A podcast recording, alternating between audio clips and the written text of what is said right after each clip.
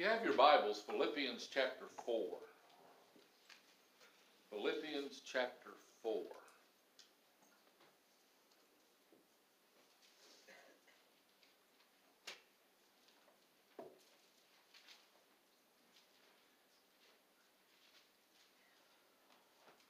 We're going to read verses 6 and 7 of Philippians chapter 4 for our text today.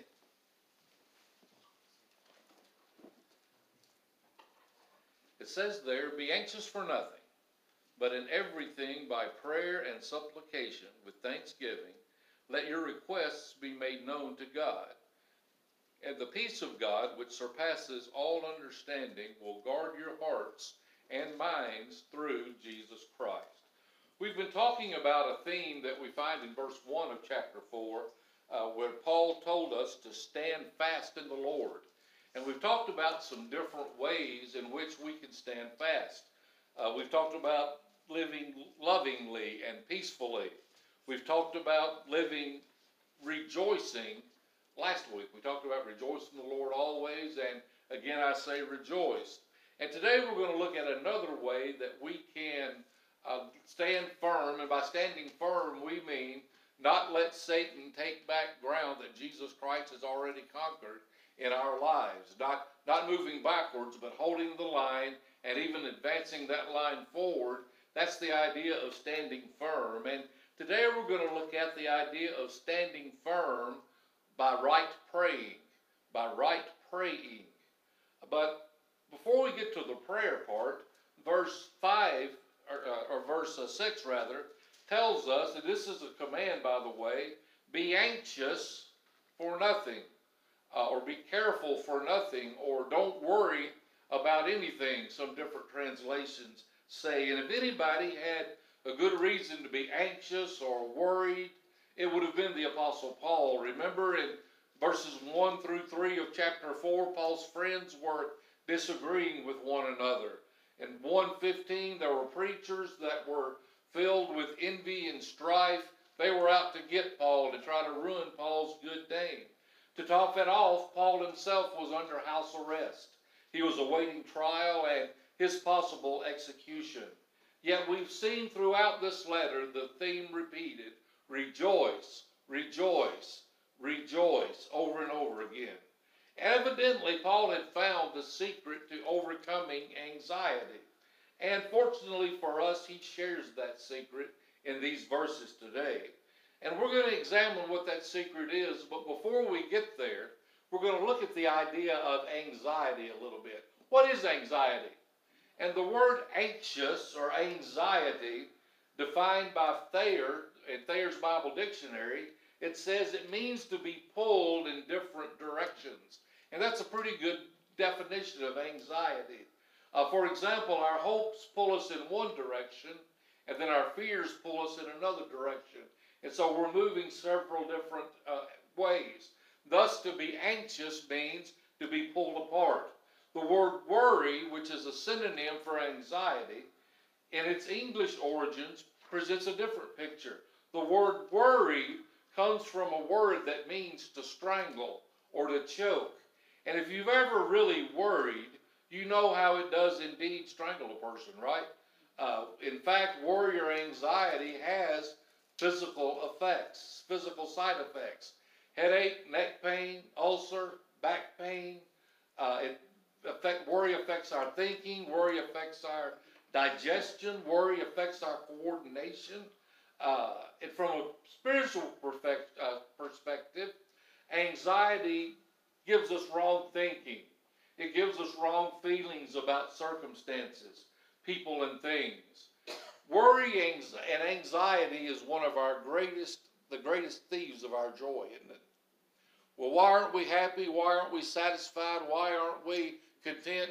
A lot of times it's because of those things we are worrying about, those things over which we have anxiety. And it's not enough to tell ourselves to quit worrying. You ever done that? I'm going to quit worrying. And you do for about three seconds and then you take off and you start worrying again.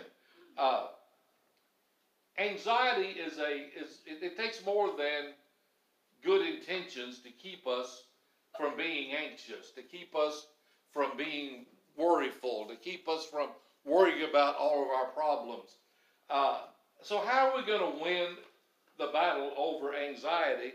And Paul tells us in verse 6 Be anxious for nothing, but in everything by prayer and supplication. In other words, don't worry about anything, but pray about everything. Now, we get that backwards. We worry about everything and don't pray about anything, don't we? We like to try to fix things ourselves and, and do things ourselves. And like the hymn we sometimes sing, What a Friend We Have in Jesus, there's a phrase in there that tells us to take everything to God in prayer. And that's what Paul encourages us to do when we feel anxious and when we feel worried. Now, when we look at this idea of right praying, there are three areas to look at here. First of all, he says, pray about everything.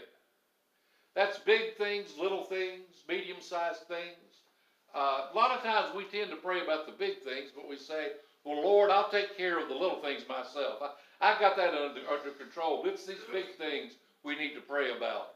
When my daughter Leandra was not very old, when I was music minister at a church, we were taking prayer requests, and Leandra said, I wish you all would pray. Said, my dog ran away, and I wish y'all pray that my dog would come home. And I remember some church members laughed at her. And uh, I thought that was really sad. And to this day, she'll bring that up as a, as a hurtful thing. But to her, her dog missing was as important as other people's problems. But we tend to think, well, that's a little thing. We don't need to pray about that. Paul tells us to pray about everything. Everything, everything. How would we define everything? Everything. He doesn't say don't pray about everything but this. He says pray about everything. God wants us to talk to Him about everything. Don't you want your kids to tell you what's going on in their lives? Don't you want your grandkids to tell you what's going on in their lives? Well, our spiritual Father God wants that as well. Pray about everything. Prayer is uh, something I think that as Christians, we say our prayer before our food, we say our little prayer before we go to bed. But do we live a life of prayer? Do we live a day of prayer? We look at prayer as something we check off of our to do list rather than let it be a lifestyle, rather than walking constantly in, in, in a mindful of prayer. Well, what do we mean by prayer? Paul says in verse 6 Be anxious for nothing, but in everything by prayer and supplication. Prayer is a general word for making requests known to God. It carries the idea of adoration, devotion, and worship. Whenever we find ourselves filled with anxiety, our first thought ought to be to spend time alone with God in prayer and adoration and worship. Adoration for God helps us remember how great God is. It helps us to remember how majestic God is. And it helps us to remember that God is big enough to solve whatever problem it is that we have. Have you thought about that? Our God put the stars in the sky. Our God put the sun and moon in the sky. He created the grass, He created the trees, He created all the animals. You think our God isn't big enough to handle whatever problem we need to bring? And when we pray and start out by adoring God for who God is, then that helps us then to have confidence to pray to God about everything that's on our mind. Quite often we want to rush into the presence of God and tell Him our needs. We start saying, Dear God, I need this, I need that, I, I need a boat, I need a house, I need a raise, I need a job, I, I need uh, this, I need that. And, and there's a time and place for that. But we truly need to start our prayers with adoring God for who God is and how majestic and how wonderful He truly is. Freedom from anxiety comes when we spend more time on who God is rather than what our problems are. Now, let me say that again. Freedom from anxiety comes when we spend more time on who He is rather than on what our problems are.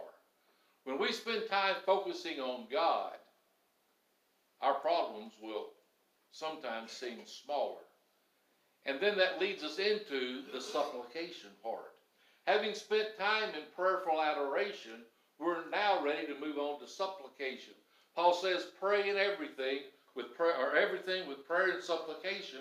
Supplication is where we begin to make our needs known to God. It involves an earnest sharing of our problems and our needs. Freedom from anxiety does not come from half hearted, insincere praying. Jesus talks about that in Matthew 6. And we won't read it, but he says,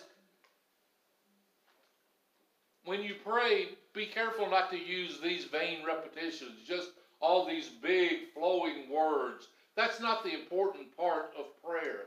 Instead, we should ask. In Matthew 7 7 through 11, ask, seek, and knock. And he says, Ask and it'll be given. Seek and ye shall find. Knock and the door will be opened unto you. And the phrase in Greek, the tense that that is written, it's ask and keep on asking. Seek and keep on seeking. Knock and keep on knocking. God wants to know about our concerns. God wants to know about those things that have us disturbed. That type of prayer is found in Hebrews 5:11 and we won't read that either.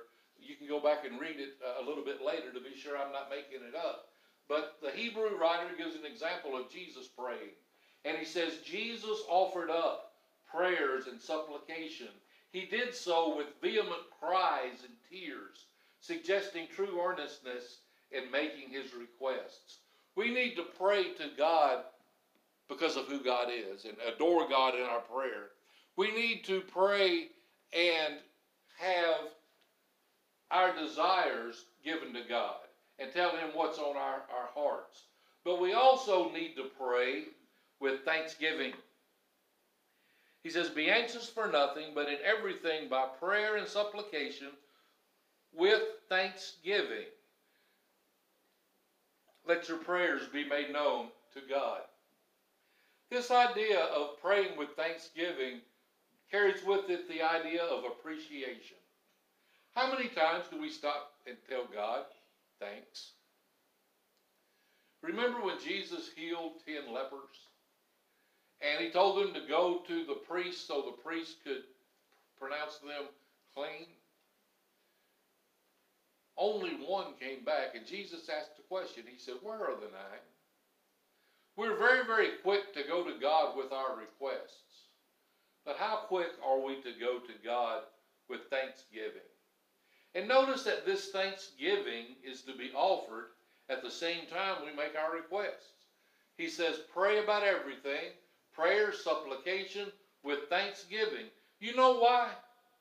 Do you know why we don't necessarily need, and that's not wrong to have a special prayer of thanksgiving. That's good. But God, or but but Paul tells us here to be thankful along with our requests because it helps us to realize all the things God's done for us. Have you lately stopped and thought about the answers to prayer that God has given you? We're quick to ask, but we're so slow to thank. And I don't know why that is. It may just be human nature. But we need to be thankful in our prayers.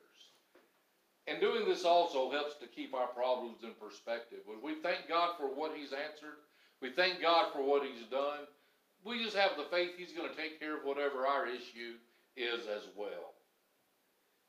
And then notice in verse 7 that these prayers and prayers like these will build a fortress around our minds and our hearts. God may not always remove whatever problem we're dealing with. God may not always move whatever temptation we're dealing with.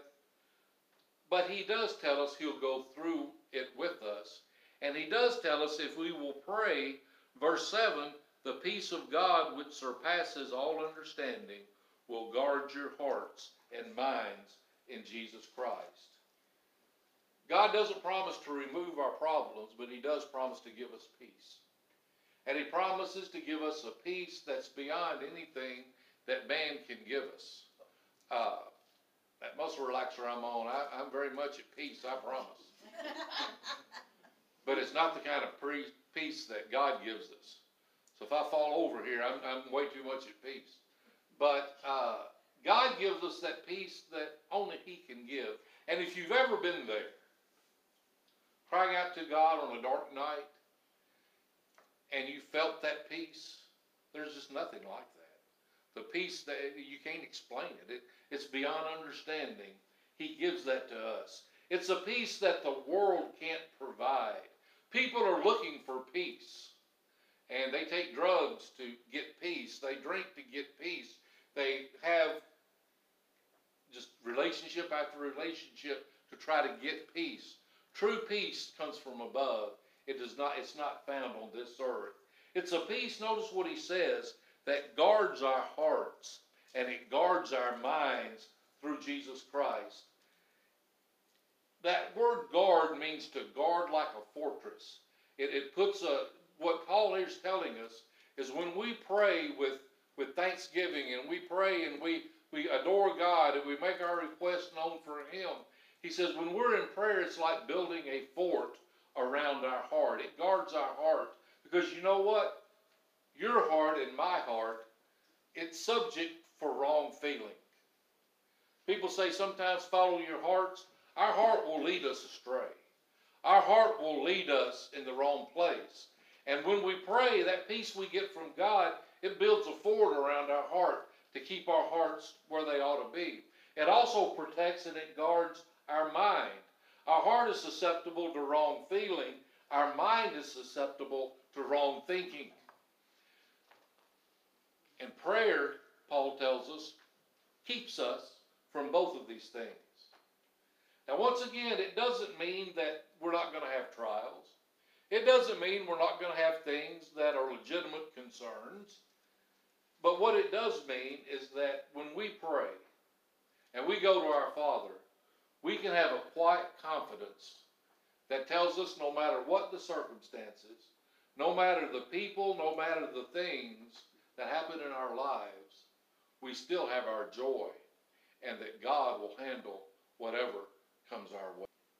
When we live lovingly and peacefully, chapter 4, verses 1 through 3, when we live rejoicing in verse 4, and when we live praying in verses 5 and 6, we'll find ourselves standing firm against whatever Satan and the world throws at us. As we wrap up, and I'm going to be a little bit short this morning, nobody cry. I might go double time next week. But this wonderful peace, this freedom from anxiety, is the result of letting our requests be made known to God through the right kind of praying. Pray about everything. Pray with prayer and supplication. Pray with thanksgiving. But notice something there in verse 7. And the peace of God, which surpasses all understanding, will guard your hearts and minds through Jesus Christ. All of this is only possible through Jesus Christ. Jesus Christ is the source of all of our blessings. And if we're going to have the peace of Christ, it means we've got to be in Christ. And if we're in Christ, it means that we have to commune with God on a regular basis. So I've got a question for you. Are you in Christ this morning? Have you trusted Jesus as your Savior? Have you come to Him and said, Jesus, I'm a sinner. I can't save myself, but I know you can save me. Lord, forgive me. I want to be, I want you to be my Lord and my Savior. The Lord will do that, and you'll be in Christ, and then you can go to Him in prayer. Do you pray as you should? Do you pray about everything? Do you pray without ceasing? I need work in that area. And probably you do too. Let's pray.